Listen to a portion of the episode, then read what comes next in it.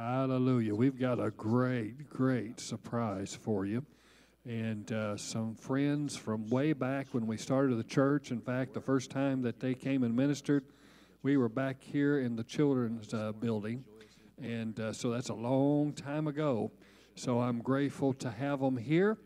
Uh, Pastor Ken and Eve Spicer are with us. Originally from California, now they've moved over to the foreign nation of Arkansas. So they got their passports all ready and they came over to Beulah Land, which is Oklahoma. Amen? And we're glad to have them here with us. So we want to give them all the opportunity they need to bring forth what God has brought with them. Amen? So let's give a warm welcome to Pastor Ken Spicer as he comes. Good morning. I was educated in Tulsa, Jerusalem, at Rhema and ORU. Um, actually, finishing a little master's degree at ORU right now in organizational leadership. Um, God is good. It's good to see everybody today. This is my lovely wife, Eve, and she is the mother of our three children and the grandmother of our nine grandchildren. And uh, she has taught me a lot about the love of God, I can say, because I didn't always look like this. And she loves me unconditional, unconditionally still. And that's pretty impressive if you think about it. So when you start thinking about God's unconditional love for us, it's, uh, it's very much the same. So anyway, it's good to be here again. It's been, well, I was trying to figure it out. It's probably been since 2013, but the last time I was here, Pastor Greg wore his pants like Trevor. So it's been a while. It has been a while. I still think he could pull it off, but it is a joy to be here with you all today. And um, yeah, we, um, well, I was raised on the mission field. Uh, I was raised in Mississippi, so going back to Arkansas isn't that big of a deal. Um, we planted a church there this last year, the fourth one that we planted. Um, and our, both of our sons are pastoring in that church. Our youngest son is the senior pastor. And um, I was going to say I was the pastor emeritus, but that's kind of a, a, retired position, and I'm not retired, so I had to change it to just the boss pastor. You know, that's kind of what I call myself. But uh, our oldest son is the worship leader. He did four years in the Marines, and um, we're really proud of them. And uh, like I said, we've got all those grandkids. Only one granddaughter, though, and the, one of the best things about my granddaughter is she really thinks her papa is something special. So she's four years old, and uh, sometimes I'll just I'll just be heading out the door, and he, you know, eight o'clock at night says, "Where, where are you going, babe? I'm going to go see Holly for a bit. I'll be." She lives four miles from us, so you know, it's good. God is good. Well, today, I just thank Pastor Greg and Karen for, for having us out, and it's just, it was always a great time for us to be here with this church. And, um, you know, there's a lot of talk today in the Christian world, uh, you know, uh, things like, uh, you know, live your best life now. And, and I don't think God has a problem with you living your best life. I think He's a good God. I think He, he, he likes that. But, but what if we said it different? What if we said, instead of living your best life, because there's a limitation on that, how about live his best life? What if, what if that was a thing in our mind? Think of John 14, 12. Jesus speaking, he said, If you believe in me, the works that I do, you shall do also. And greater works than these shall you do, because I go to my Father. Now, this is, of course, before he was resurrected, but I certainly don't think there was any diminishing of things after he was resurrected. Do you?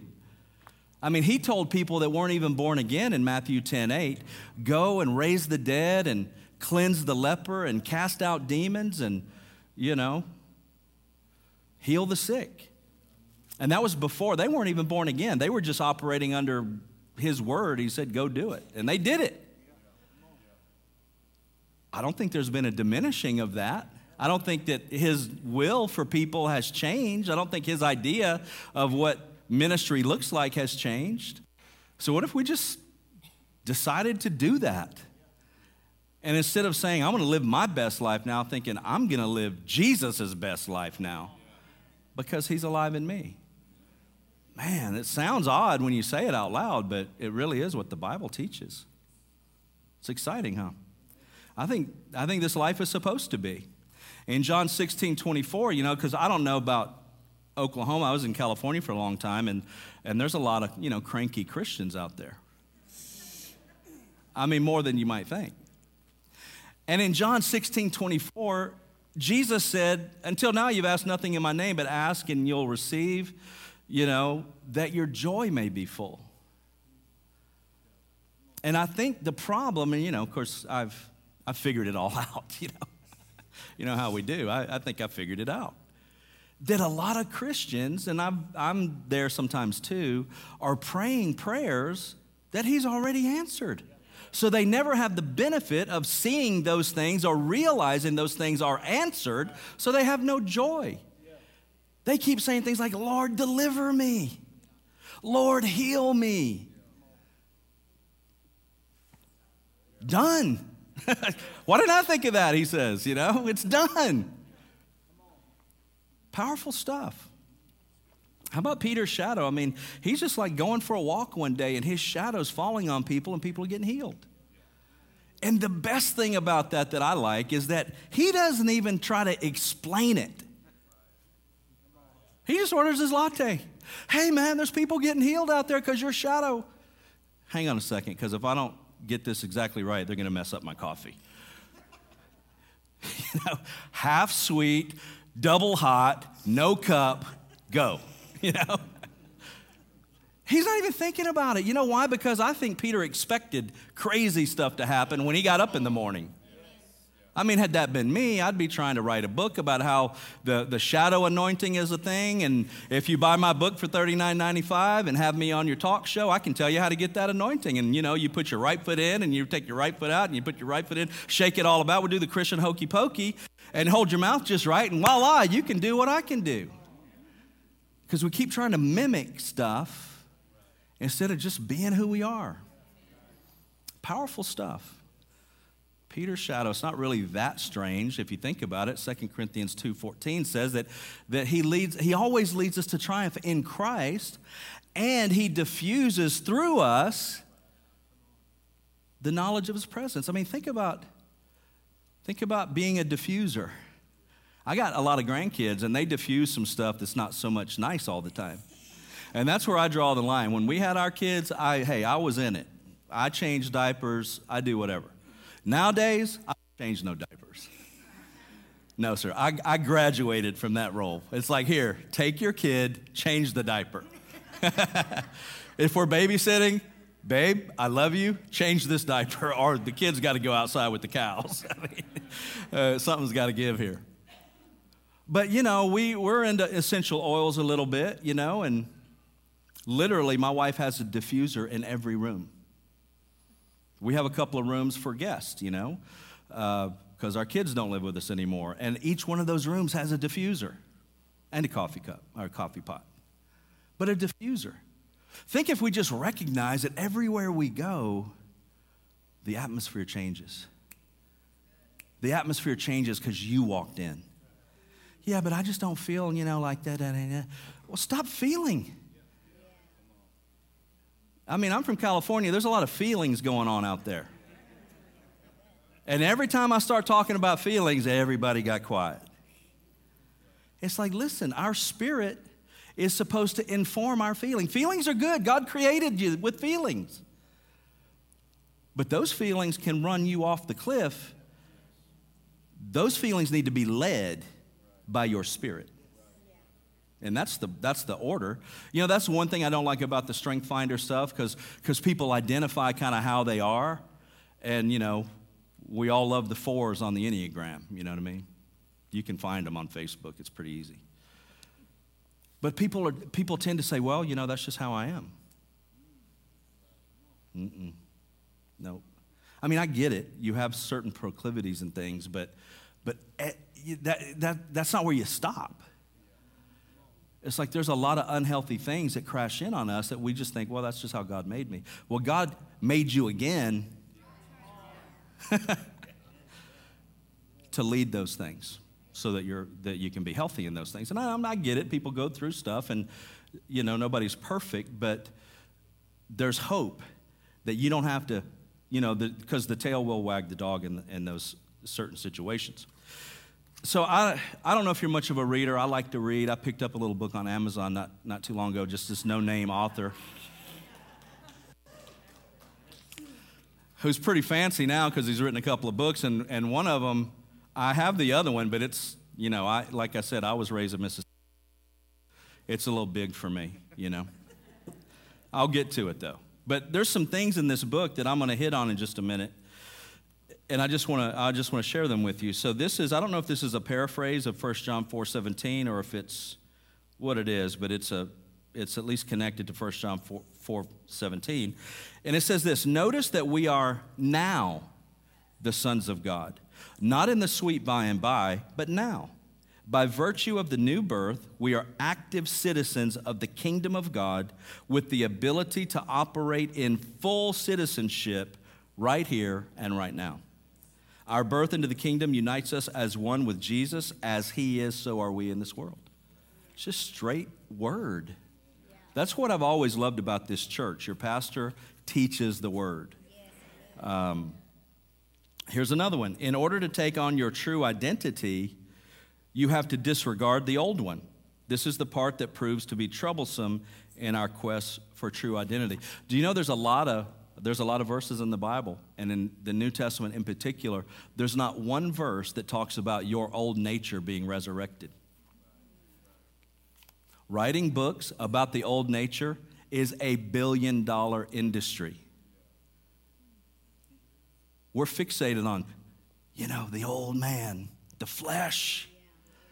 I understand that wrong thinking presents like it's your flesh.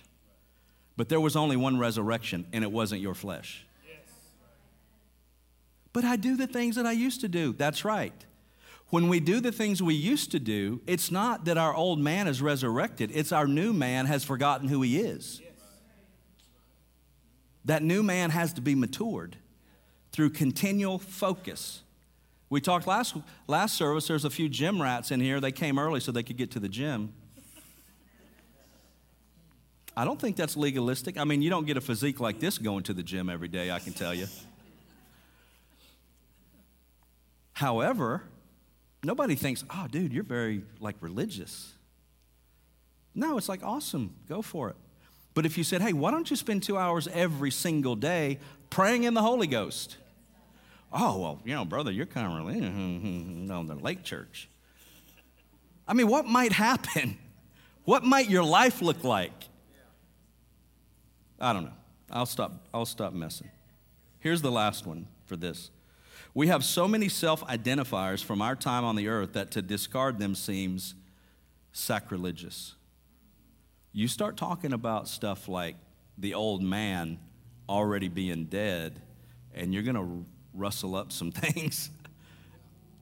People don't always accept that kind of truth just right away.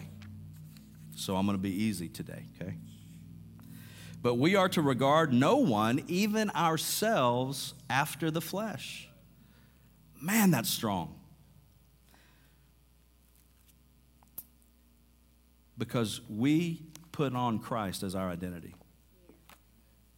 As we get started, we, we um, started a little ministry called Revere Network Online, and that's primarily what we are doing. We relocated our staff to Arkansas. And um, so my team does this full time, basically. And then I, I teach uh, regularly in the church, and then I do some of this kind of stuff. But I think we have a, just a short clip, uh, just because I forgot to do this earlier. So let's just show this real quick, and then we're going to get into the message today.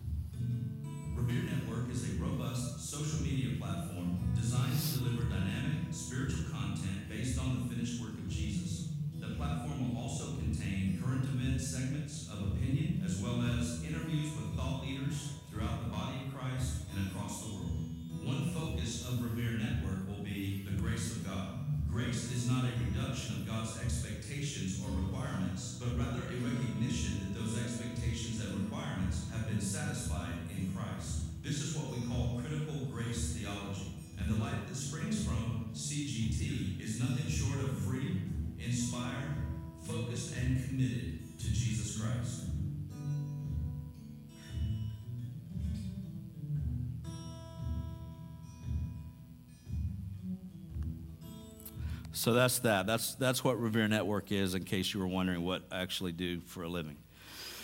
Which is not that, because it doesn't make any money. But at any rate, let's, let's move into this message today that I'm calling The Life I Now Live, okay? And uh, there's a quote that's attributed to Henry David Thoreau, and some people say he didn't actually, he's not the one that said it, but it's sort of understood that he did, so we'll, we'll give him credit. And it goes like this Most men lead lives of quiet desperation and die with the song still in them. And I don't believe any Christian that's ever been alive should ever live in regret. Because God can make all things new, He can restore all things. And if you're breathing air, there's opportunity for you to share His goodness with other people. Os Guinness, the philosopher, pastor, author, writes in his book, Long Journey Home, he says it's often said that there are three requirements for, for a fulfilling life.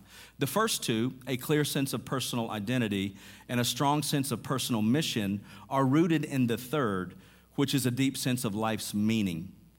In our time, especially, many people are spurred to search for that meaning because they're haunted by having too much to live with and too little to live for. It's kind of interesting to think that that's sort of where we find our world today. Let's go to Galatians chapter 2, verse 20, if you will. Galatians 2, verse 20. And um, you probably know this, but it's, it's, it's all, always great to read it out of, the, out of the Word. So it says this I have been crucified with Christ. It is no longer I who live, but Christ lives in me. And the life which I now live in the flesh, I live by faith in the Son of God who loved me and gave himself for me. So it's one thing to say, Jesus died for me. We get that. Jesus died for my sins. We get that. You could even say Jesus died for the sins of the world. And according to John 3:16, you'd be correct. But to say Jesus died as me, to say, I died with him.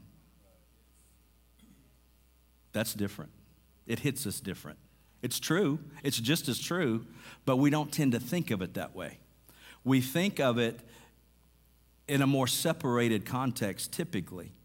And this, this revelation here that you are already dead in Christ, done. It really does change everything when, when you, you wrap your mind around that. It, for, instance, this idea of taking up your cross and following Jesus. It's, it's scriptural. It's something that we all are committed to do. But typically, the way that verse is used is somebody's going through a rough patch, and the admonition is, Well, brother, you just take up your cross. Or, you know, well, I'm just going to take up, this is my cross to bear. I'm going to take up my cross and follow Jesus as if God did his cross, and now he expects you to do your cross. Well, if you read Galatians 2:20, your cross is his cross, and his cross is your cross. And the way you take up your cross is to take up his cross.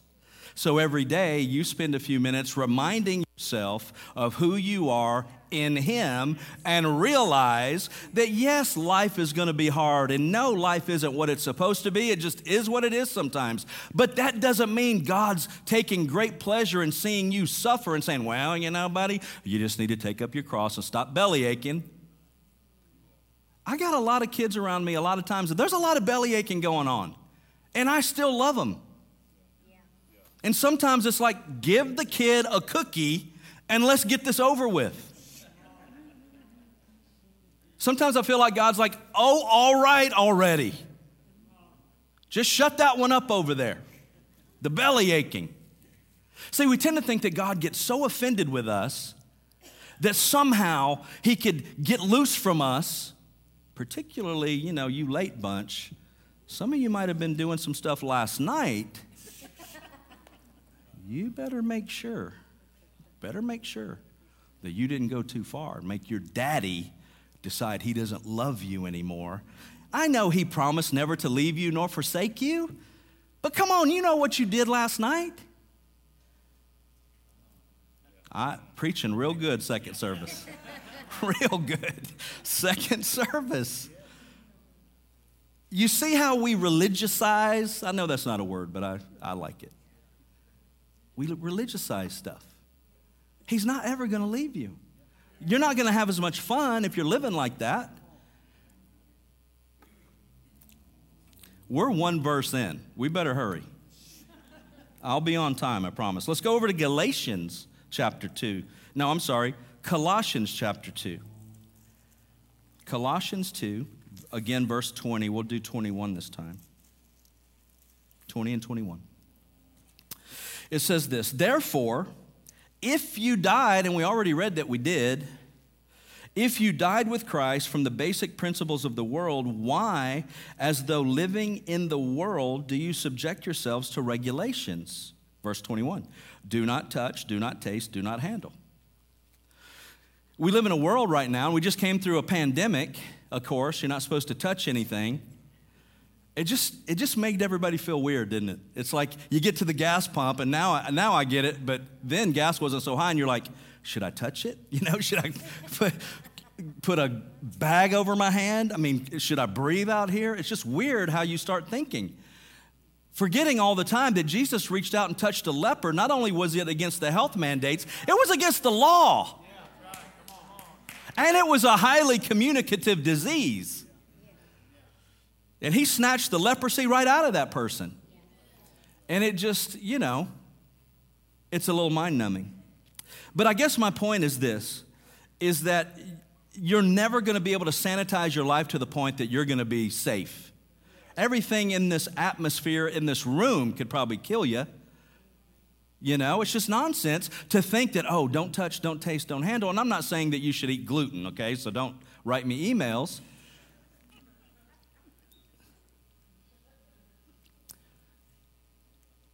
Eve's dad, it, this isn't the funny part, but Eve's dad passed away in September, and he was a big part of our life and ministry and was our.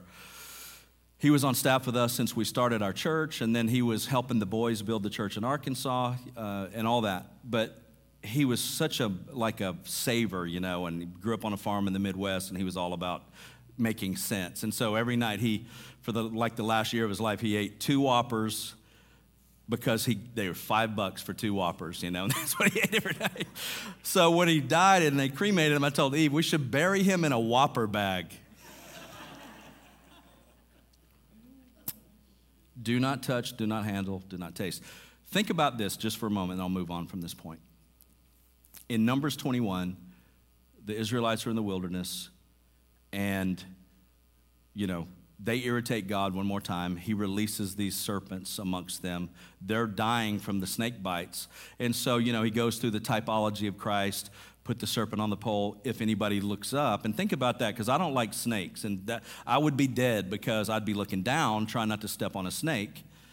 So that must have been very hard. But my point is, those snakes were already there.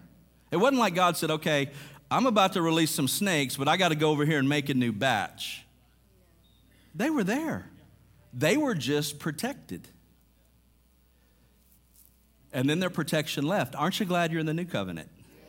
Because their protection was based on them not griping and complaining. If that were still the case, you know, a lot of us wouldn't be here today, let's just be honest.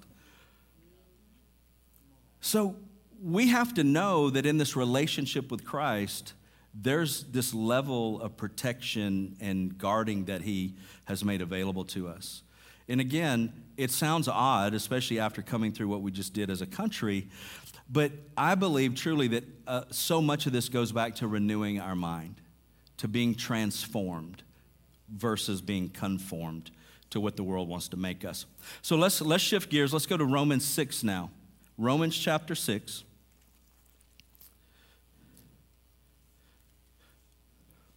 Romans 6, and we'll start in verse 10.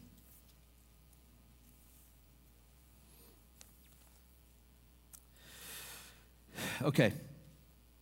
Verse 10 says this For the death that he died, he died once for all. Say this with me. Say once for all.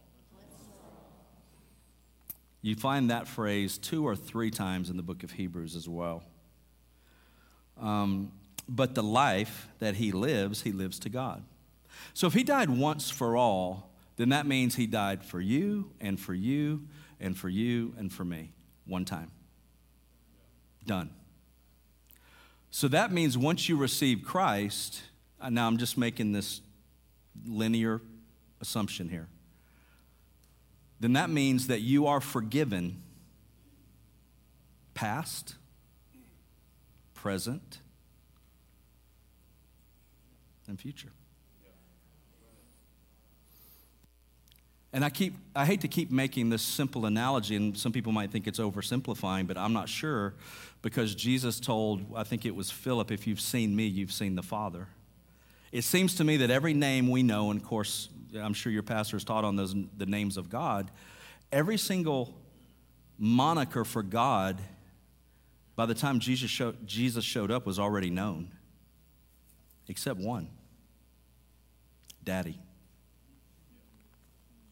He could have said, You know, I'm here to make Jehovah Jireh known. I'm here to make Jehovah Rapha known. I'm here to, you know, and he, and he did all those things, of course, but he always made the point that he was here to reveal the Father, because that's the one nobody knew. My babies and my grandbabies, forgiven forever. Now, if you mess up my tractor, I'll have to work on that one, but forever. But we don't see God like that. We see ourselves better than God because we love our children unconditionally, but we think He will cut us loose if we have a bad Saturday night. I am not trying to meddle. I'm just trying to get you to think. I'm not trying to turn anybody off. I'm just trying to start a conversation and start a, a thought process that says, wow, maybe it is simpler than I thought it was. Maybe he is better than I thought he was. In John 10:10, 10, 10, Jesus said, "The thief comes to kill, steal and destroy, but I have come to give you life and life more abundantly." The word abundant means in the Greek superior in quality and excessive in quantity. So technically, God is too good and too much.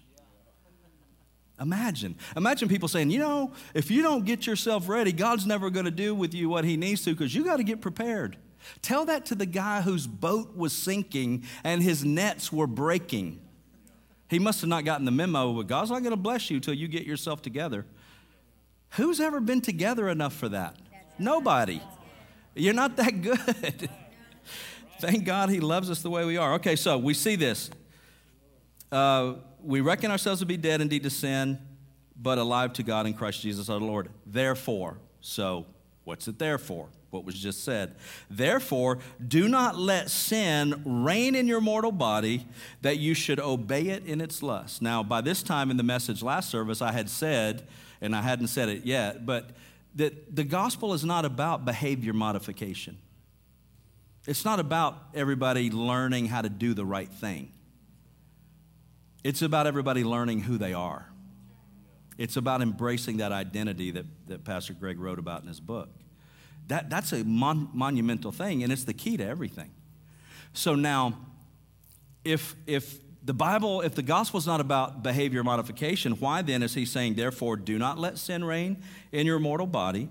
That, it should, that you should obey it in its lust, and do not present your members as instruments of unrighteousness to sin, but present yourself to God as being alive from the dead, and your members as instruments of, un, of, of righteousness. Why is he giving those commands then if this is not about me following orders and doing the right thing?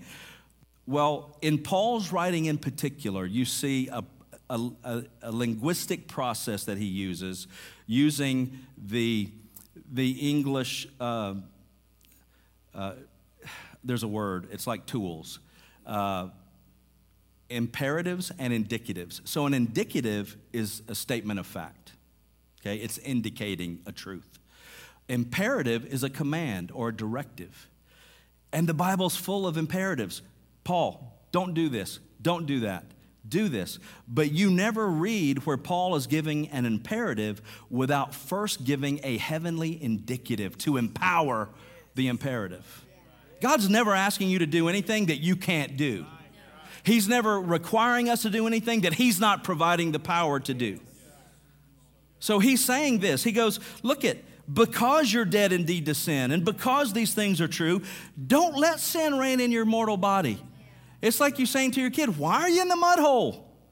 We're on the way to church, and you just had a bath. What God is saying is, you have the ability to make decisions because you've been empowered by heaven in a new creation. So, why would you let sin reign in your mortal body? Why would you let the devil victimize you? Because you're dead to that stuff. Amen? And then we get another indicative from heaven. So this whole run here is bracketed in verse 10 and then again in verse 14 with these empowering statements of truth that then predicate the expectation of what we're supposed to do. Verse 14 says this For sin shall not have dominion over you, for you are not under law, but under grace. Notice how sin has dominion when you're under law. Come on, somebody. Dr. Martyn Lloyd-Jones said that if you're not being accused of being lawless or an antinomian, which is somebody that disregards the law altogether, you're probably not preaching the gospel properly and you might not believe it properly. You know, Jesus or Paul was never accused of legalism, but both were accused of lawlessness. Right? People are sinning without a license in Tulsa, Jerusalem. And it's not my fault or Pastor Greg's or yours. Oh, Pastor Ken, you're giving people a license to sin. No, I'm not. I'm telling you, you're free from sin. And I'm telling you, if you have some crazy foray into a sinful act, it doesn't make you a sinner. Oh, well, brother, that sounds weird to me. Well, I, I, understand it sounds weird, but the bottom line is you're a new creation in Christ.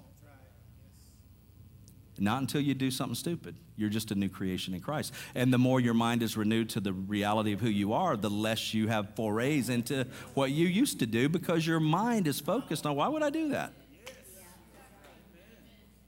I told a story last service about just when I when I got back from Somalia, I had been baptized in the Holy Spirit while we were there, and and you know just on fire, you know, and some of you know what that's like. And and my wife had just been baptized in the Holy Spirit after I got back. She thought I was crazy, and then I just kept showing, you know, like a lot of Christians, we believed the Bible, we had no idea what it said.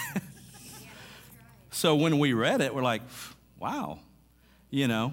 I had a couple of my young Marines and one of them I'm still in touch with today. And, and he, they, they're like, one day, I was reading the Bible. It's like God knows where you're at, right? So I get to Somalia. We'd been married a month. We had just started going to church, not a spirit filled church, you know, because we didn't know any different.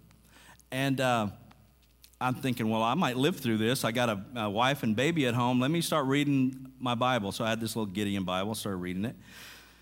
About two weeks later, these two Marines that worked for me, they're like, hey, Sergeant, you ever been baptized in the Holy Ghost? I'm like, dude, I'm Baptist. I've been baptized in the Father, Son, and the Holy Ghost.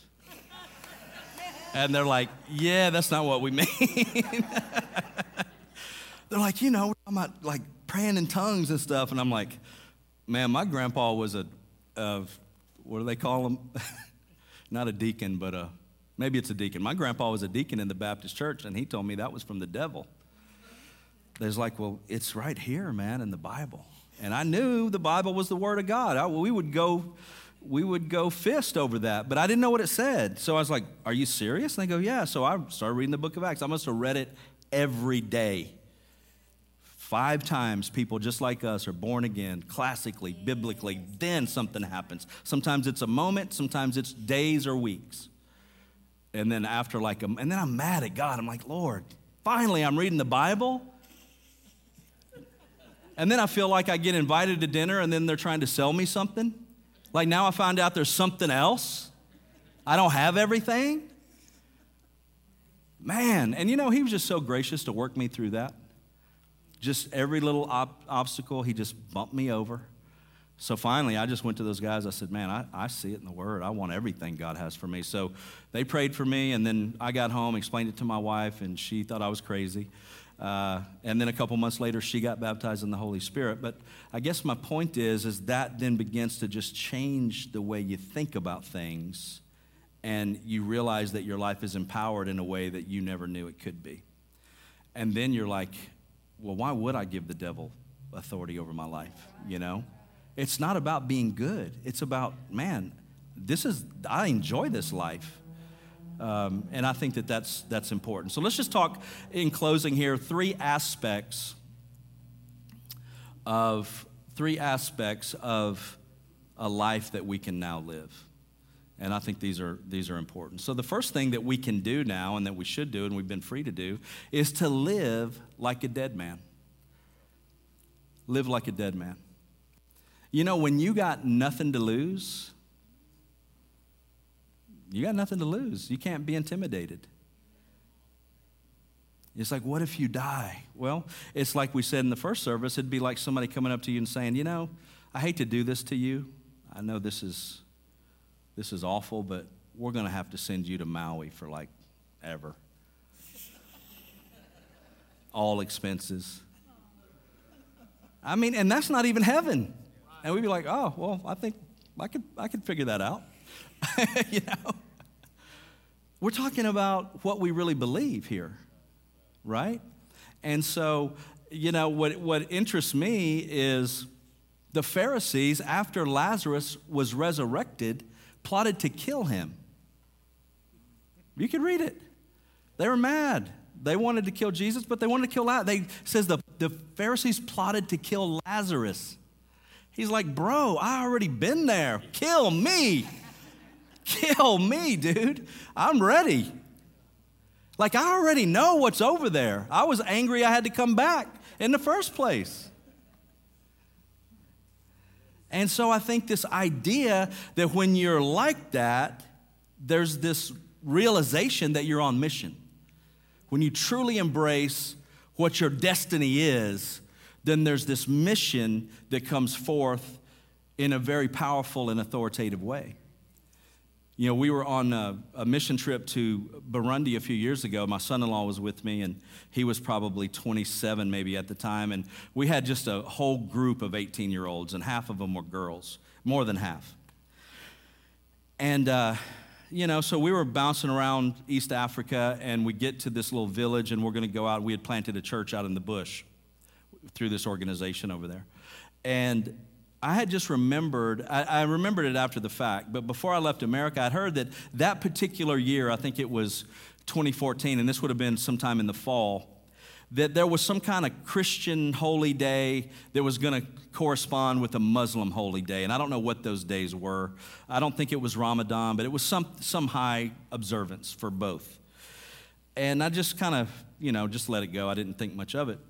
So we get into this village and they load us all up in this, in this van. And the van, they had come from Uganda in the van, and it was all of our friends that we knew. And they're all African. And the van had Jesus loves you in every conceivable African dialect, right? And so we get down in this little village, and there's like this little traffic jam, and there's hundreds of people walking. And I'm thinking, what are we doing? And nobody knew, and there was a lead car, and even the African folks were just confused about what we're doing, and it seemed like we were turned around and lost or whatever. And then I realized all these people are really dressed up nicely. And then I realized they're all Muslim. And then I remember we're in a van that says Jesus love you, loves you in every African dialect known to mankind. And this was literally just weeks or months after Benghazi. And I'm a Marine. So I'm going into hyper like fight or flight, but I got a bunch of 18 year old girls, so I know I can't flight. so I look at my son in law and I'm like, you know, and he, he was a gangbanger in East LA when he was a kid, you know, and I'm like, well, we can't run. I'm like, this is not good. So I start trying to explain to the African friend of mine, this is not good, man. There's a bunch of white people in this van, and we're in the midst of a bunch of Muslims. All it would take is one crazy person to set them all off. So then they start getting a little nervous, and they pull over and they have a little powwow, and, and, and I'm just like, let's pray. So, I mean, it was like 25 people, boom, praying in tongues for, you know, it sounded like a bunch of people typing on typewriters. And then they get us turned around and they get us out of there, and it was like, whew. And then we go right past our hotel. I was like, you could have. I said, what were we doing anyway? Oh, we're trying to find water for you guys because you can't drink out of the, you know, the ditch or whatever. I'm like, dude, you could have done that before. So then I spent an hour explaining to them what being an American abroad was right after Benghazi. But I guess my point is when you're ready to die, if need be, and you realize that you're doing something kingdom oriented, there's a sense in that that God's, you know, that God's with you and that there's some authority there that you have, you know? And, and it does happen, of course. I mean, we lost three of those uh, African uh, folks. Who actually, one of them was a pastor in Seattle in a car accident, uh, you know, a year or two after that. It was just crazy. But so, anyway, I guess what I'm saying is to have this idea that you're not even a citizen here anyway, that God has made a place for you, and that you live like a dead man. We find it in Romans 6. You're already there. Let's go to Romans 6, verse 4. We'll take 4 and 5 and then bump down to verse 7 and 8. It says, Therefore, we were buried with him through baptism into death, that just as Christ was raised from the dead by the glory of the Father, even so we also should walk in newness of life. We should, meaning you have the power to do this. We, we should just do this because this, this is where it comes from, okay? Verse 7. For he who has died has been freed from sin. Now, if we died with Christ, we believe that we shall also live with him, free from sin. So, this is a, I, I realize this is a spiritual reality that you've been freed from sin. So, sin no longer has a hold over you. And again, you've been forgiven ahead of time, and people say, well, that, does that make people want to go live in sin? Only the dumb ones. You understand what I'm saying? And sometimes we take on the role and we think, well, we're supposed to keep people in line because that's what they should do. I'm going to say something because it's second service, but I don't want you to get mad at me. But if you're free, then not only are you free to do the right thing, but you're free to do the wrong thing. Well, what keeps me from doing the wrong thing? Renewing your mind to your identity. If it's not free, it's not really love. You understand that? I've heard people say, well, you're free, but you're only free to do the right thing. Nope. My kids disprove that theory on the daily, and they're adults. Jesus wasn't resurrected to make bad people good. And Jesus wasn't resurrected to make good people better. If you're focused on getting better, you're probably getting worse. Jesus was resurrected to make dead people live. Simple as that. Number two, to love like a dead man. To love like a dead man. Jesus said, No greater love has anyone than this, than to lay down one's life for his friends. Let's go to 2 Corinthians chapter number 11. 2 Corinthians chapter 11, and you probably know this uh, quite well, but he's sort of listing some things about himself, not in a prideful way, I think, in, in more of a, hey, listen, man, I'm, you're preaching to the choir sort of way. So let's go to verse uh, number 22, and we'll just take 22 through 28 here he says this, and he's talking about, you know, these Pharisaical type people. Are they Hebrews? So am I. Are they Israelites? So am I. Are they the seed of Abraham? So am I. Are they ministers of Christ? I speak as a fool. I am more. In labors more abundant, in stripes above measure, in prisons more frequently, in deaths often. From the Jews, five times I received 40 stripes minus one. If you've seen the, the passion of the, the Christ, that's what 40 stripes minus one, one time looks like.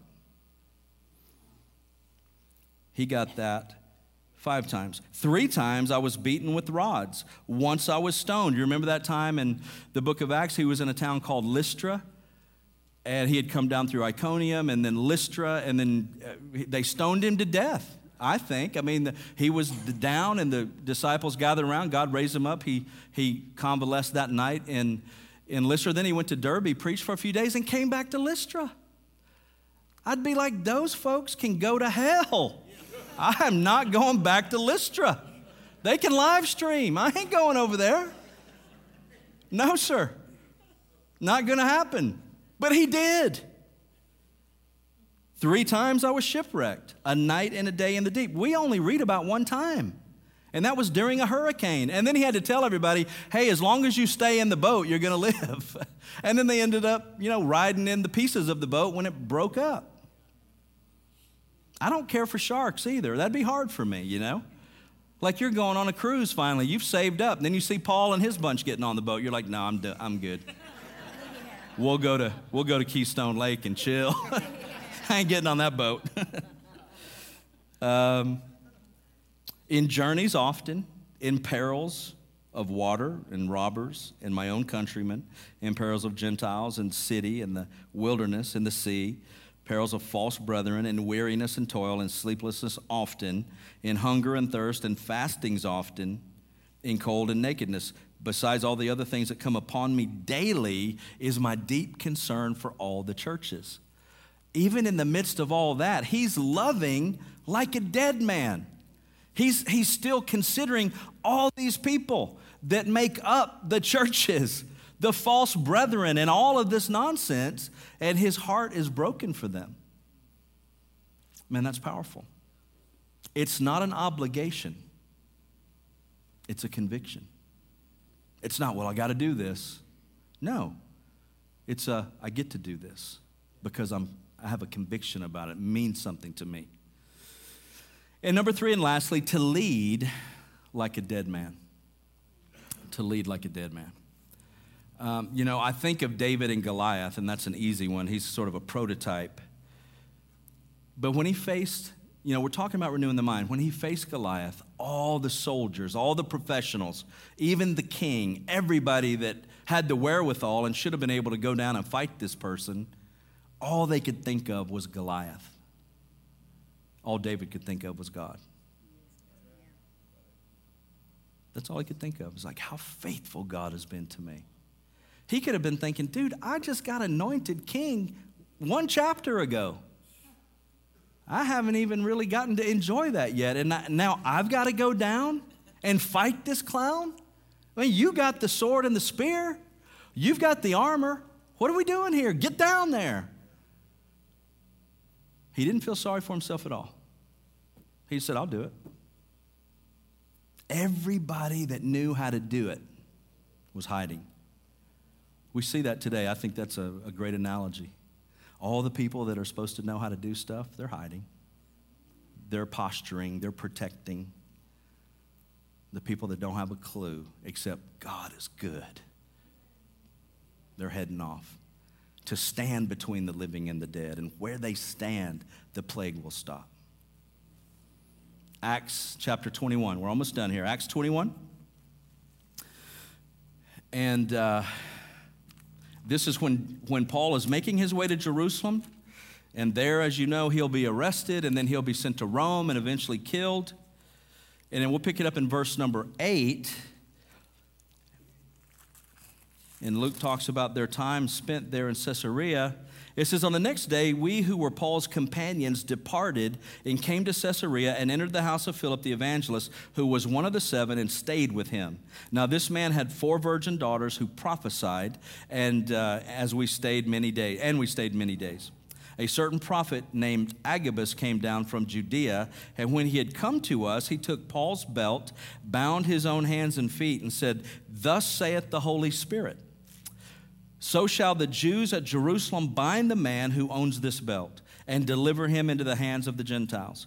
Now, when we heard these things, both we and those from that place pleaded with him not to go up to Jerusalem. Then Paul answered, What do you mean by weeping and breaking my heart? For I'm ready not only to be bound, but also to die at Jerusalem for the name of the Lord Jesus. Most people would say, Hey, I got a word, and that word was, Don't go up there. So, you know, I'm not going to go up there. He didn't take it that way. See, it's vitally important as you're, you know, leading like a dead person to know what God's saying to you because there will always be people synthesizing the word God is speaking to you in their own context and they will share with you what they what it means for you from their opinion. And some of those people you're going to respect greatly. But you have to know his voice and you have to understand what your mission is. And when you know that, some people will not like your decision because it's not their decision, it's yours. And you have to commit to that. You have to know that's what you're doing. So let's finish with this. I'm just going to, you don't have to turn there, but in Colossians 3 3, it says, For you died, and your life is hidden with God in Christ. Past tense, you died. And then Colossians 2:13, and you being dead in your trespasses and the uncircumcision of your flesh, he has made alive together with him having forgiven you past tense all trespasses. This is the fuel of a life for God, realizing what he's accomplished. He's calling us to the fore because we know who we are in Christ. Amen. So again, like the video said earlier, Grace is not cheapened law, it's not a reduction of God's expectations and requirements. It's a recognition that Jesus fulfilled those requirements and those, you know, because we couldn't. He did it on our behalf, and we received that by faith. And if you need to, to be born again today, all you have to do is believe that. I mean, Jesus said it in John 3 16. Uh, you know, people say, well, you don't believe in, in repentance. I most certainly do. This whole message has been about repentance, changing what you think. If you need to be born again, Jesus said you have to believe. He said it multiple times to the Pharisees. You're going to die in your sin if you don't believe I'm the one the Father sent. When Paul the Apostle, who knew a thing or two about the gospel, when he was asked, What must I do to be saved? in Acts 16 31, like a shot, he said, To believe on the Lord Jesus, and you and your house shall be saved. Well, what do you mean? Does that mean my kids don't have to make their own decision? They most certainly do, but He's promising you in covenant that He's going to give them some opportunities. And you stand on that word and you declare it over your family and your children. Amen. So let's pray. Father, we thank you today for your goodness. We thank you for meeting us here today, Lord. We ask that if anybody in this place have a need of salvation, that Father, you reveal yourself to them in a powerful way, that you love them and you have given yourself for them. And Father, we thank you if anybody needs healing, that you are the healer, Lord God, that you said even, even in the beginning of, of, of the gospel that we could heal the sick and raise the dead and cast out demons and cleanse lepers. So we thank you for the promise of the gospel, the power of the gospel. And Lord, uh, anybody that has need in any of those regards today, thank you that we can receive that by faith. And Lord, we thank you for the power of your word in Jesus' name. Amen.